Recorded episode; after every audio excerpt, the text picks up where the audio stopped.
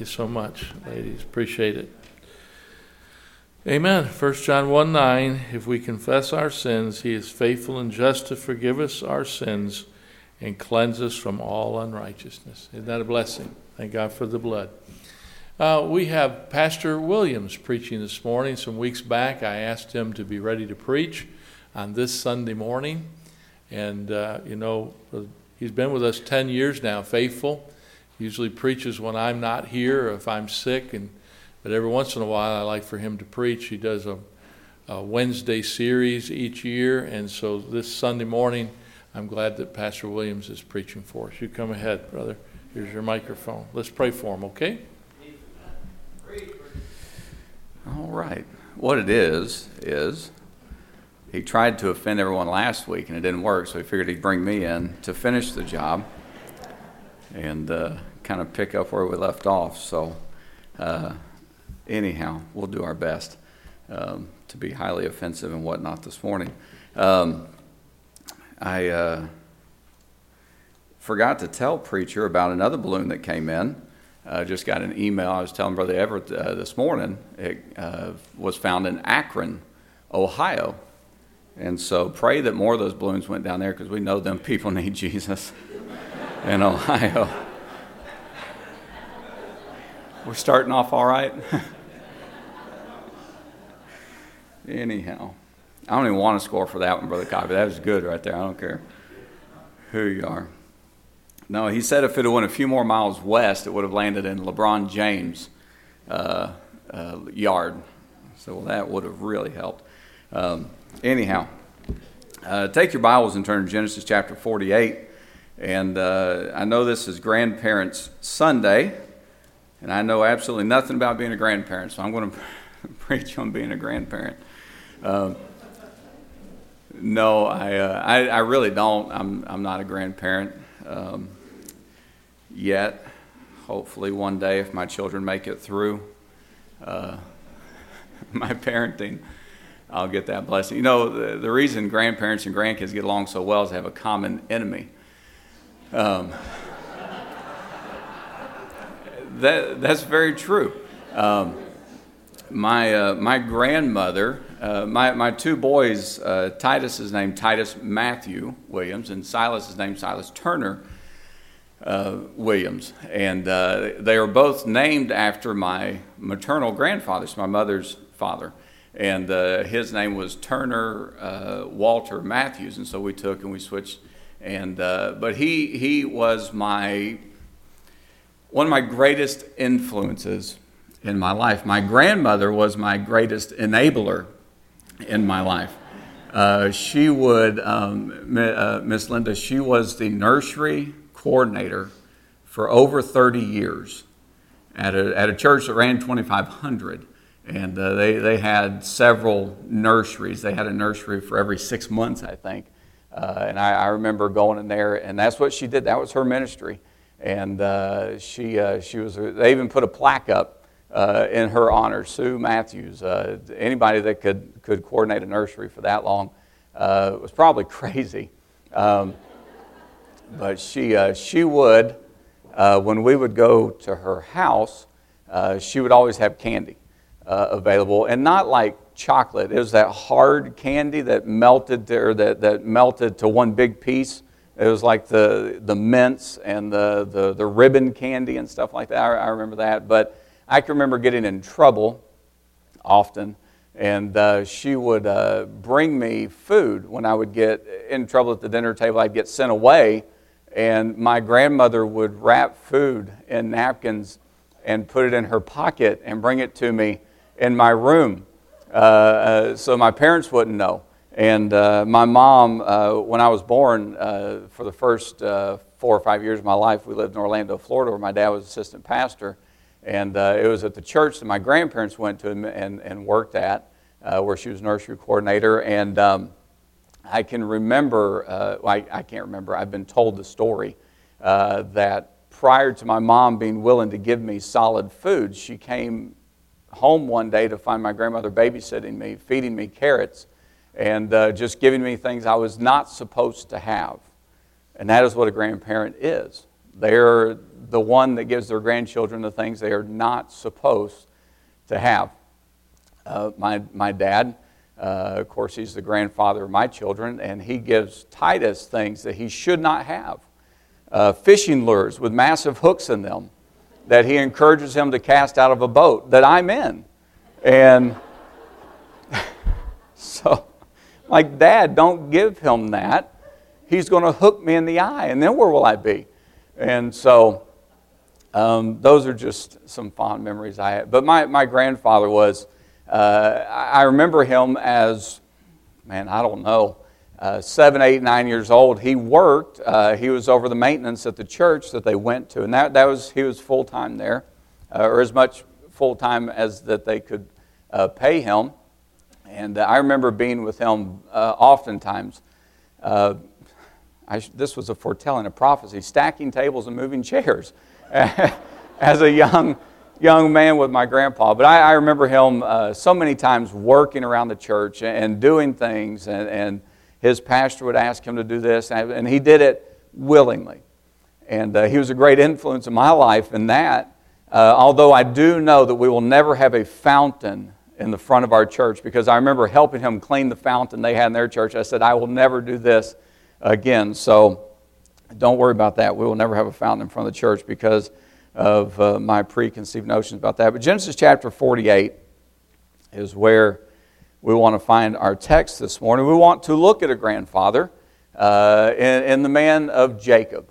And of course, uh, most of us here, if you have read uh, any, any part of your Bible, you'll find the name Jacob throughout the Bible. But here in Genesis chapter 48, uh, we're coming down to the end of Jacob's life.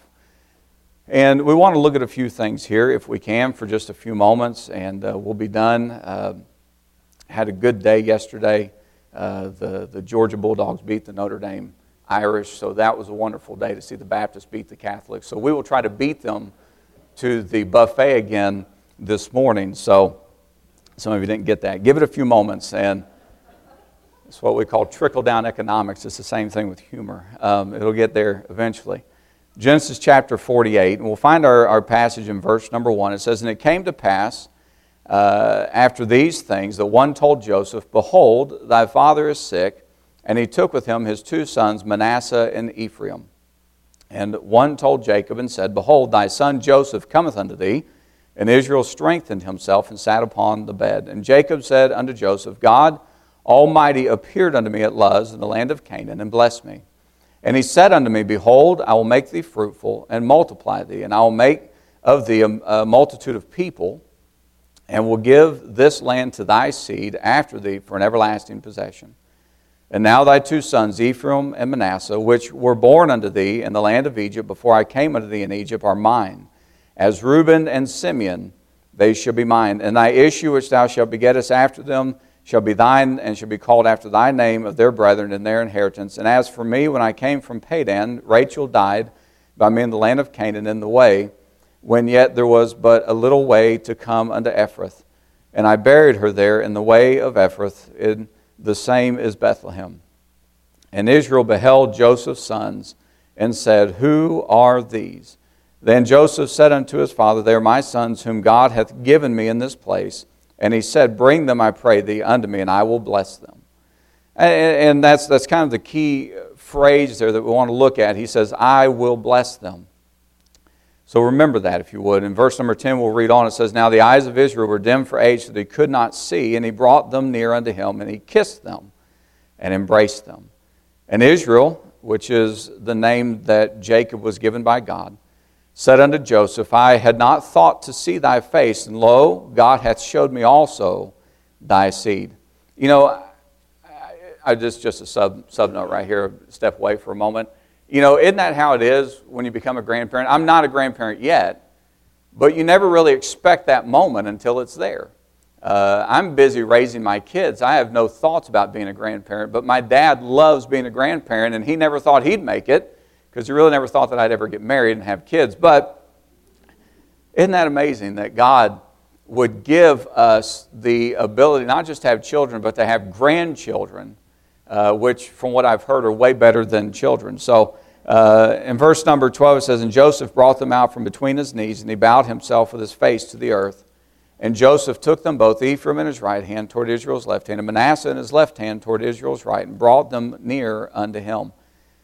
And then I want to skip down just a, a, few verses. Well, look in verse number 15. It's important. It says, And he blessed Joseph and said, God, before whom my fathers Abraham and Isaac did walk, the God which fed me all my life uh, long unto this day, the angel which redeemed me from all evil, bless the lads, and let my name be named on them, and the name of my fathers Abraham and Isaac, and let them grow into a multitude in the midst of the earth.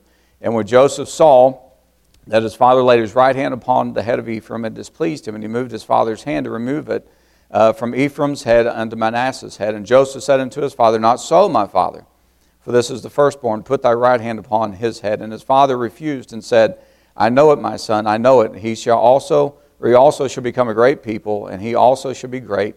But truly his younger brother shall be greater than he, and his seed shall become a multitude of nations. And he blessed them that day, saying, In these shall Israel be blessed.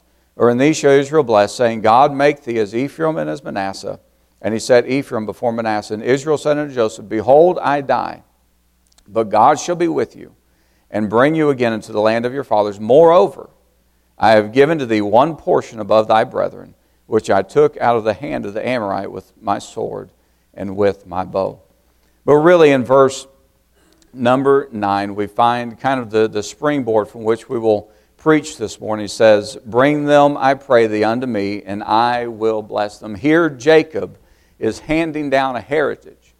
He's handing down a heritage to his grandchildren. And what kind of legacy, what kind of heritage are we handing down, not just as a parent, but as a grandparent? Uh, my grandfather uh, was one of the biggest influences in my life as far as a Christian influence. Uh, he influenced me in my music. Uh, I, I, love the, the music, the Christian music I love today because of the influence of my grandfather. I, I, I believe the service uh, the, the, the willingness, not to, to, to boast or anything, but I saw it in him. I saw it in him.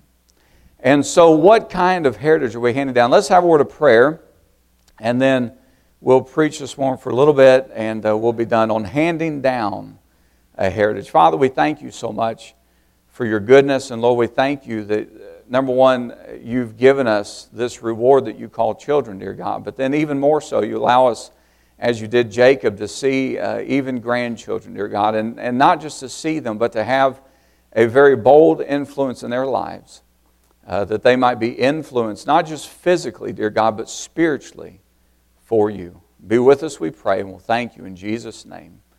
Amen. And so, what we find here, you know, is interesting. I was studying uh, for this message, and uh, Ruth chapter 4 and verse number 13, talking about uh, Boaz and Ruth. And we know the story of Naomi and, and Ruth and, and, Boaz, and how Naomi lost her husband, she lost her sons. Uh, Ruth was widowed at a young age, but they come back to the land of, of uh, Israel, and she marries Boaz. And of course, God blesses them uh, with a child. And it was interesting to me in, in Ruth chapter 4 and verse number 15 that the ladies of Israel are talking to Naomi, who had changed her name to Mara, which means bitter. Why? Because she was bitter in spirit for what she had gone through. But here we find they, they are talking to Naomi and they call her Naomi. And they said, He shall be, talking about her grandson, unto thee a restorer of thy life. And so often it, it, you see in the lives of grandparents that those grandchildren bring about a new kind of happiness, a, a new kind of joy. I mean, talking about Brother Miss Halstead back here, just the beaming uh, on their faces with that, that little baby. I mean, yes, it's great to the parents to have that child, but the grandparents, I don't know what it is, they are just enjoying that, being able to see uh, not just their kids, but their children's children. And so, you know, it, it, is, it is a very touching, very touching thing to see in the life uh, of those folks when they get older and they begin to have grandchildren. But what we find here, what is interesting in, in this passage here in Genesis chapter 47, if you look a few verses prior to what we just read, in chapter 47, or chapter 47, verse 27, it says, Israel dwelt in the land, of speaking of Jacob, and it says, in the country of Goshen, they had possessions therein and grew and multiplied. It says, And Jacob lived in the land of Egypt 17 years, so the whole age of, of Jacob was 140 and seven years. And the time drew nigh that Israel must die, and he called his son Joseph and said to him, If now I have found grace in thy sight, put, I pray thee, thy hand under my thigh, and deal kindly and truly with me, and bury me not, I pray thee, in, in Egypt. But I will lie with my fathers, and thou shalt carry me out of Egypt, and bury me in their burying place. And he said, This is Joseph speaking, I will do as thou hast said. And it says in verse number 31, he said, Swear unto me. And he sware unto him, and Israel bowed himself upon the bed's head. So Israel here is asking Joseph. We see what I like to call in, in this passage, we go from chapter 47 to uh, chapter 48, a very poignant moment in the, in the life of Jacob and Joseph, very touching interaction here between these two. And we see proper reverence given to Jacob by Joseph. What is lacking in, in our society today is proper respect, proper reverence given to those that are aged, those that are older. The Bible says, you say, well, it's not, you know, we, we, we should expect it, we should give it. It's not just that, it's because the Bible says it should be done. And it says in Leviticus chapter 19, Thou shalt rise up before the hoary head, that is someone who has, has gray hair, white hair, and honor the face of the old man, and fear thy God. I am the Lord. So we see Joseph here, he is honoring his father by doing his wishes, taking care of his last will and testament, so to speak. But then in chapter 48, when he hears that he is sick, he comes to him. And, and though he is a man of honor and business and no doubt busy taking care of the land of Egypt, he was second in command after all. He had things going on. He took time to respect his father, to respect his father and to show that proper reverence. And so often we don't see these touching moments until this time of nearing of death. You know, we, we see that he is sick. Joseph comes. But the Bible tells us over and over again in Exodus and Deuteronomy and Ephesians honor thy father and thy mother. And it says in Ephesians, honor thy father and thy mother, which is the first commandment with promise. God has promised us long days if we'll do that. But we ought to do it. Why? Because God said to do it. And so honor thy father and thy mother. Show the proper reverence to those that are older. You know, we're going to go to the nursing home today and minister there. And sadly, there will be a host of people there in that nursing home whose families have not visited them in a long time. They, they have not been there. Why? Because they're too busy. Uh, you know, as, parents uh, often say, I brought you into this world, I can take you out. We forget what they have done for us, and we forget to reverence them. And so I appreciate Joseph here. He comes not just at the last time, but we see before and before and before. Once he found out where his father was, he sent, as Brother Dewey preached, those wagons of grace, he sent to bring him to the land of Goshen. He honored, he reverenced, he took care of his father. He took care of his father. We should respect them because of who they are, the position that they hold in our lives. Uh, but not only that, but they earn respect. Uh, in Proverbs chapter 16, verse number 31, it says, The hoary head is a crown of glory if it be found in the way of righteousness. There's a lot of, lot of older people we respect because of their age, but outside of that respect, they're not living a life of righteousness that can be respected. Don't be that kind of age person. I'm not going to say old because that just seems wrong. And you know, but the crown of glory. It, it, that's why I always stand when brother when brother Cal comes up to sing. The hoary head. It's in a crown. I thought of that one a long time ago. I've been holding that one, waiting. In Titus chapter 2 and in verse number 1, it says, But speak thou the things which become sound doctrine, that the aged men be sober. That's, not, that, that's talking about being serious, grave, temperate, sound in faith and charity and patience. So the aged men, they're to be this way. Why? To teach the younger. To teach the younger. And then it goes on, it says uh, that the, the, the aged women likewise, that they be in behavior as becometh holiness. Not false accusers, not giving them much wine, teachers of good things, that they may teach the young women to be sober, serious, to love their husbands, to love their children.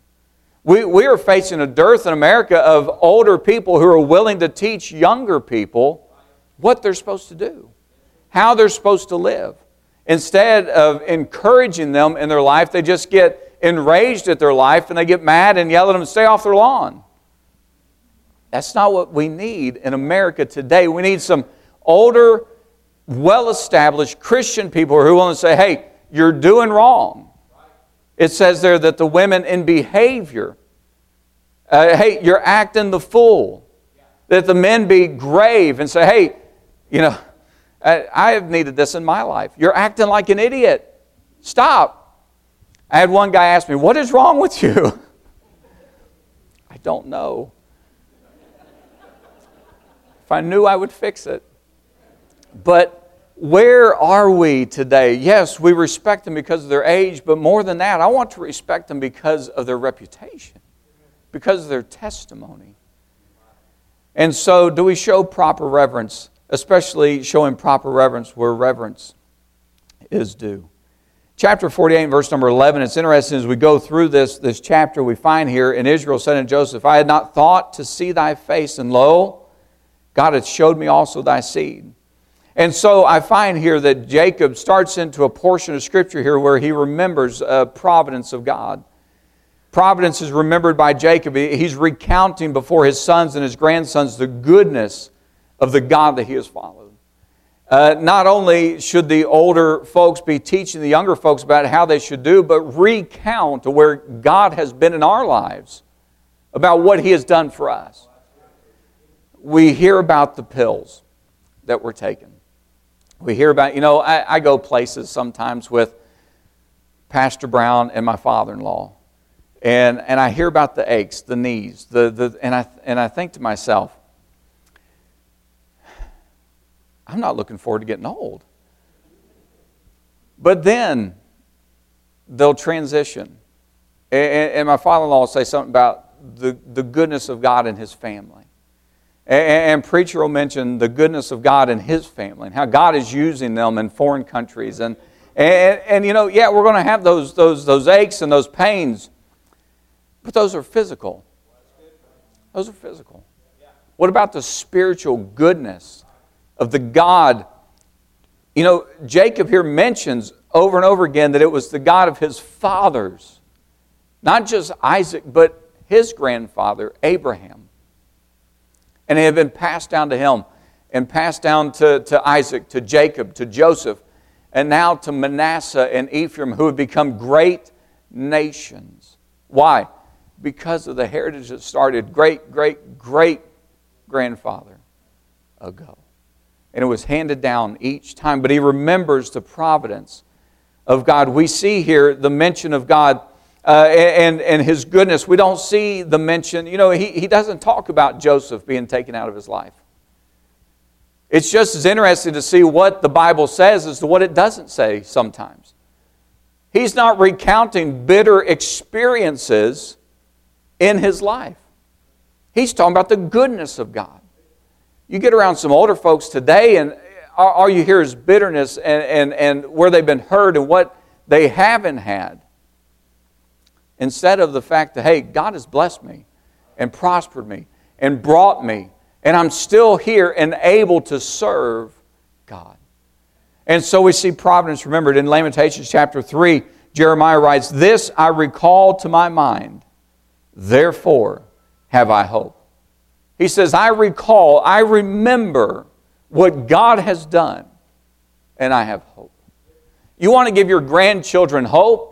Remind them of what God has done in your life so that they can then. I, I remember my, my grandparents, and they, they had absolutely nothing. They were uh, born pre Depression, they grew up in the Depression. My, my grandfather fought in World War II.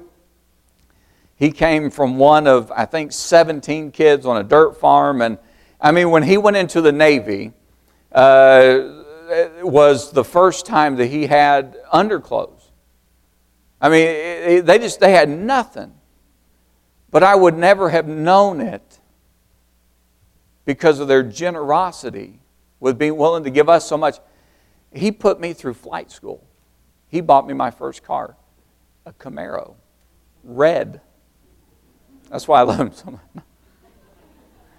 I mean, I, he, he, he gave me so much in our relationship, but, but what he left me is beyond. I don't have that Camaro anymore.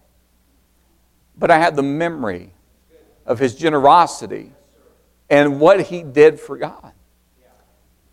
So we see here providence remembered in his life. First Chronicles tells us, remember his marvelous works that he hath done and his wonders. You know, it's a wonder that He saves us. I mean, honestly. God saves us, He keeps us, He, he, he promotes us beyond anything that we could be on our own. What a good God we serve. Psalms chapter 77, uh, Psalm of Asaph, he says here in verse number 6, he says, I call to remembrance my song in the night. I mean, he says, I remember, and then he goes and he says, I will remember the works of the Lord. Surely I will remember thy wonders of old. Not just what He's doing for me right now, but what He has done for me and what He has done for my family.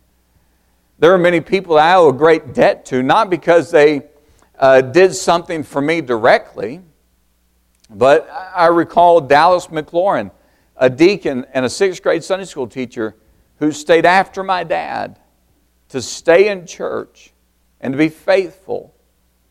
And because of that, he became a pastor. And he married my mom. And then they were abundantly blessed with their firstborn.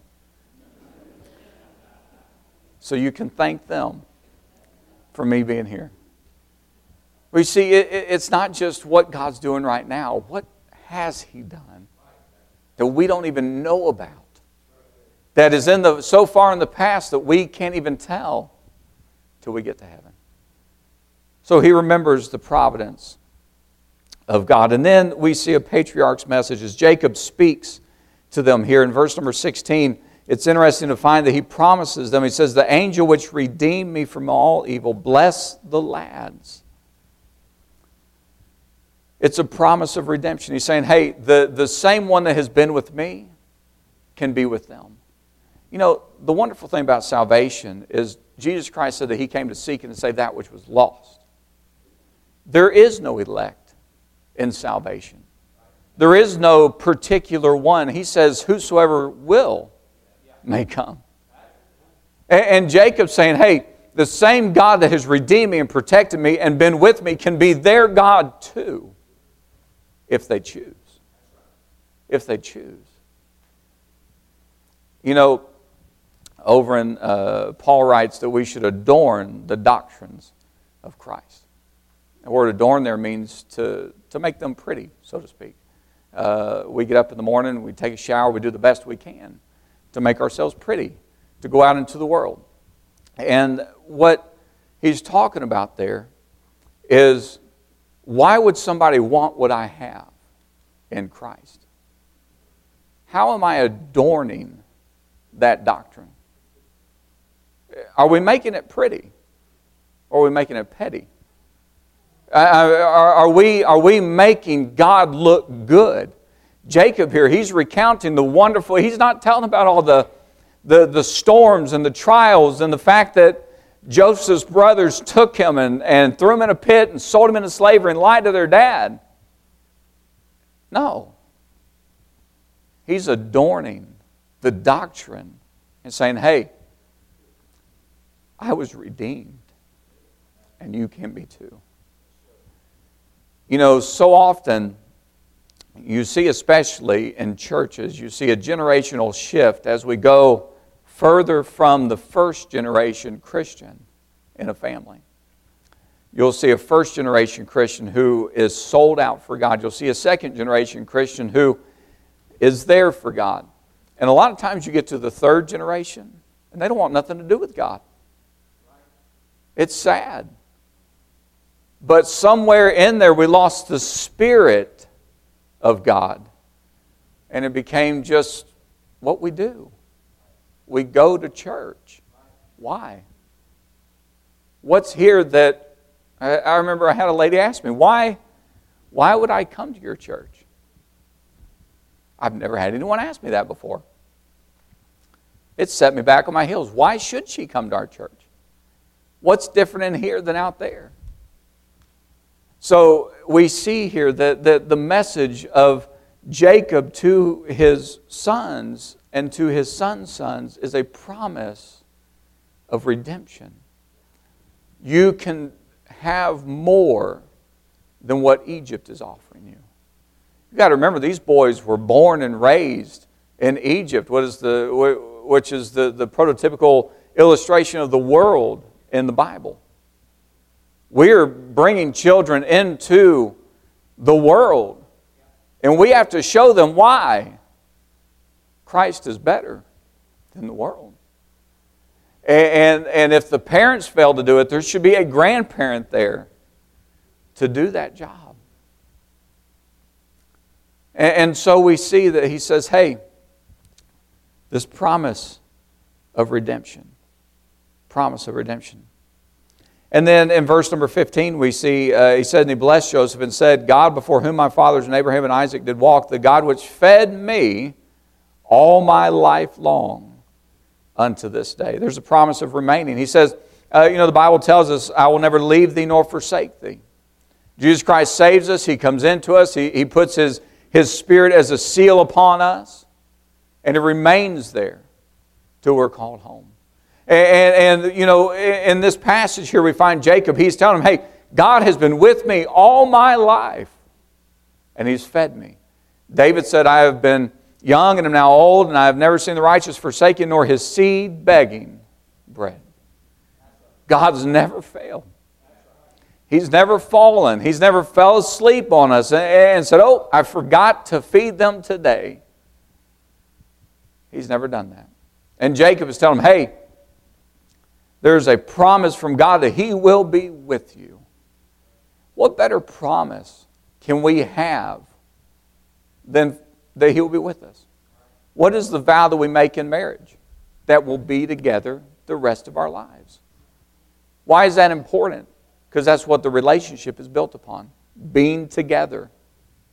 And God says, You are so important to me that if you accept my Son as your Savior, I will be with you forever. Forever. And, and as your child will ask you, when does that end? Never.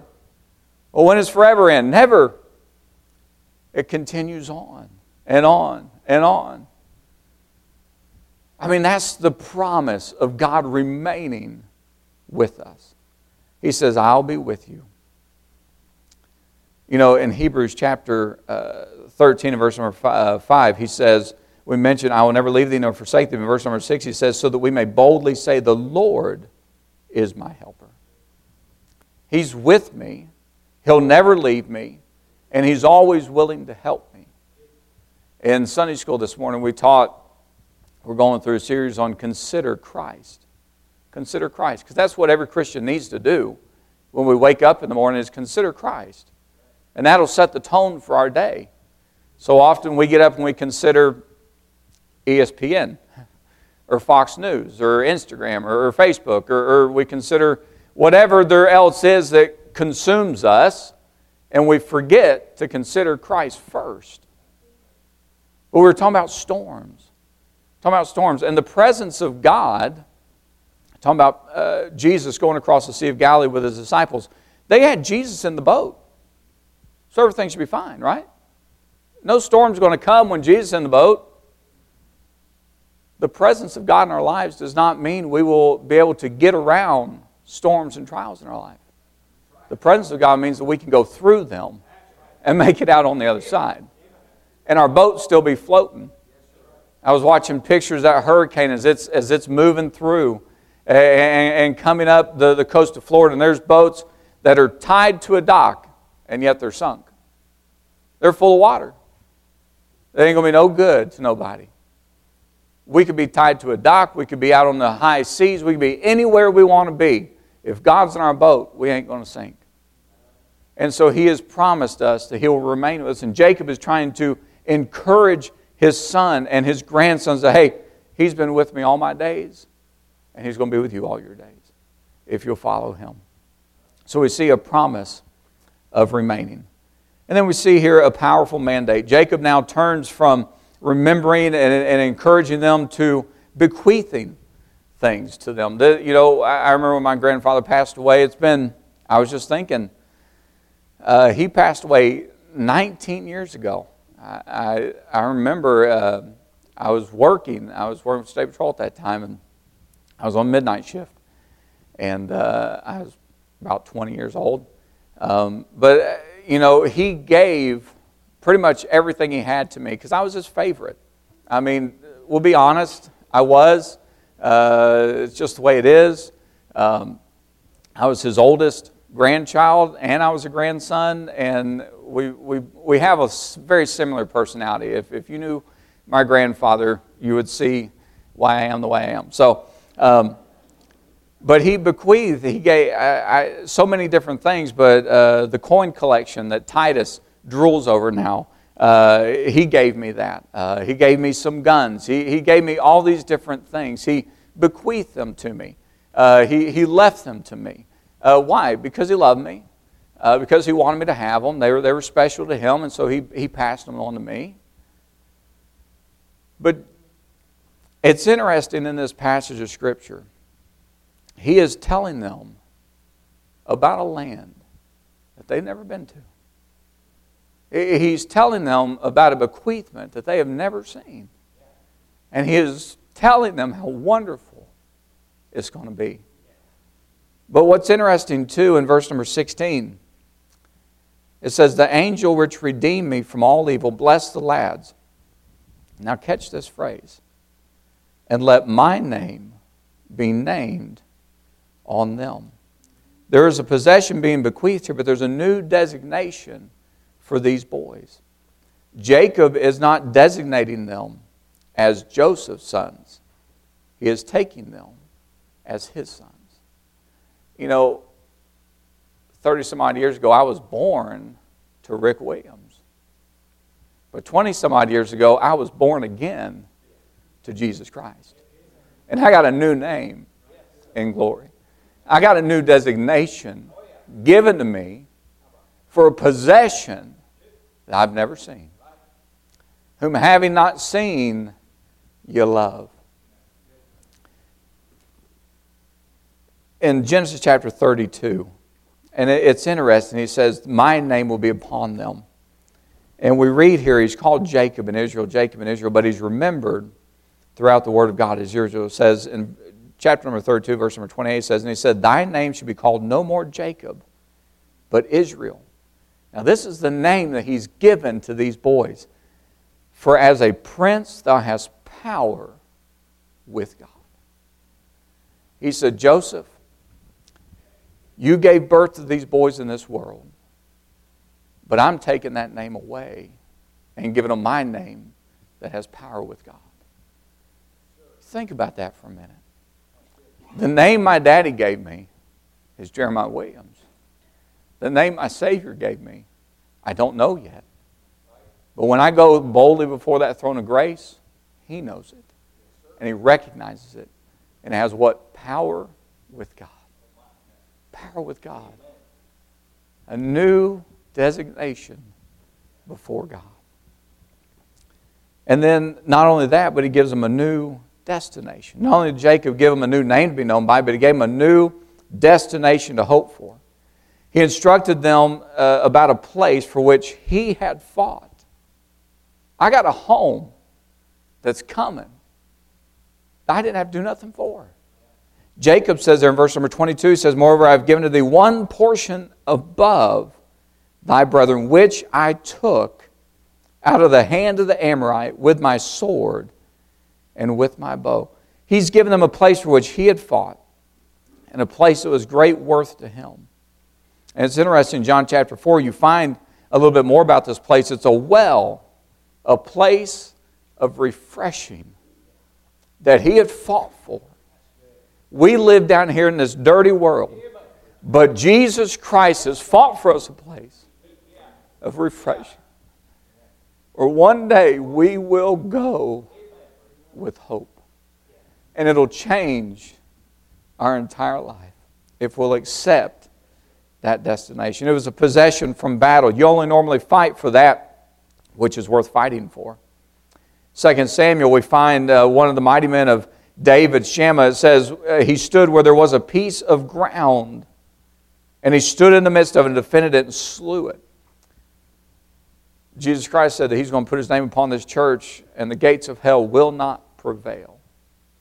We got a place here of refreshing that's worth fighting for. You know, don't ever short sell the church and say, you know, I can do without it.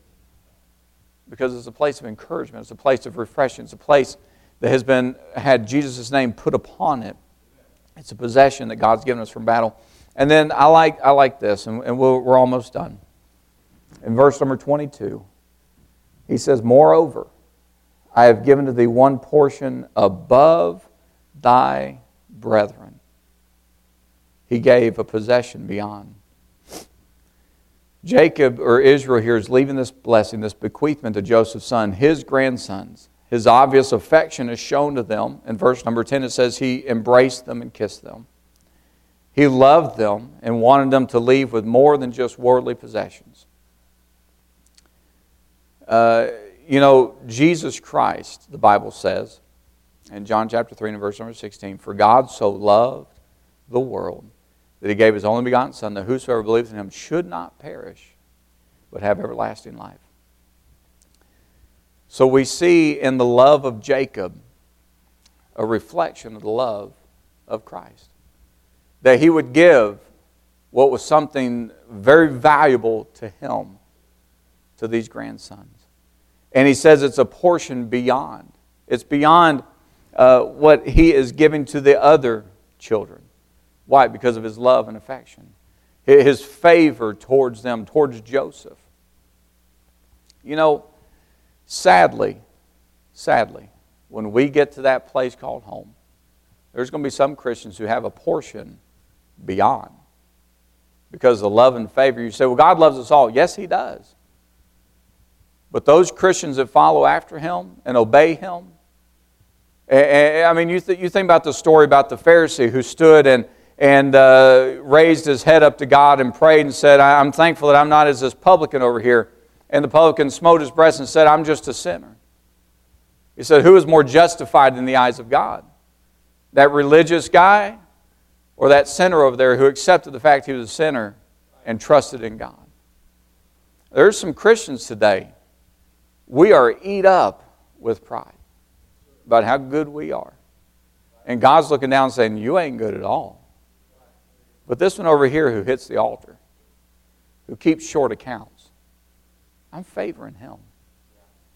That's why in heaven there's rewards. It's not just a participation trophy. You get to show up, but you ain't going to get to show out because some stuff's going to be burned. Stuff that we think is precious here is going to be burned over there. And a lot of the things that we think are nothing here are what's going to be gold and silver over there. He said, I'm favoring you above these. Who are those other ones? Those are the ones that took Joseph and bound him and beat him, threw him in a pit, sold him into slavery. Sadly, they were children of Israel, just like Joseph was. But they did wrong by their brethren. So, what, what kind of heritage are we going to hand down? Are we going to hand down a heritage that says, hey, God's been good to me, God has loved me, God has blessed me, He will be with me, He's going to be with you? Or are we going to be like those other sons of Israel that end up with less because we do less for God? And you know, their grandkids didn't work out so well if you read about those guys. There was a lot of problems. Why? Well, it might have been the influence of their father, their grandfather, and what they saw them do. So, what kind of heritage are we going to hand down? I want to read you a couple verses and then we'll be done this morning. Psalms chapter 16 and verse number 5 The Lord is the portion of mine inheritance, of my cup. Thou maintainest my lot. The lines are fallen unto me in pleasant places. Yea, I have a goodly heritage. I can stand this morning and say, I have a goodly heritage. And I can trace it back to my grandfather and my father. And one and I believe that my children can say they have a goodly heritage because of their father and their grandfather. But what will their children say about me? Will I finish the course well? Um, you know, it's interesting. In Mark chapter 8, it says, For what shall it profit a man if he should gain the whole world and lose his own soul? Or what shall a man give in exchange for his soul? As we sit here this morning, maybe you're a grandparent, maybe you're a parent, and there's a lost soul in your family. What would you give in exchange for that? To know your grandbaby's on their way to heaven? Or to know your, your, your son or your daughter's on their way to heaven? What is it worth? Is it worth living a life for Jesus Christ? Is it worth saying, you know what? That's temporal. I'm going to change the heritage that I'm handing down today and move. You know, we, we, we read this verse uh, oftentimes. Uh, it says in 1 Timothy chapter 5, verse 8, But if any provide not for his own, especially for those of his own house, he hath denied the faith and is worse than an infidel. And we take that to mean financially. Well, if you're not physically providing for your family, you're just a sorry bum. You can provide financially for your family and still be a sorry bum because you're losing out on the spiritual aspect, which is eternal. It's eternal. So, what heritage are we going to hand down? Are we going to leave them with a million dollars in the bank, but bankrupt spiritually? I mean, my grandpa left me a few things. Most of them are gone. And most of them are worth absolutely nothing. But he left me with something far greater and the heritage that he handed down to me on his serving God and knowing God and following God than that Camaro, which is probably rusted out in some junkyard, could ever mean. I don't even fly anymore. But I know the God of my grandfather. And that's a heritage worth having. Let's pray. Father, we thank you for your word. And Lord, we thank you that you've even given us the ability, dear God, to be saved. The ability to follow after you. I pray this morning, dear God, that you just would touch our hearts and instruct us through your message, oh God, we pray. And we'll thank you for that. In Jesus' name, amen.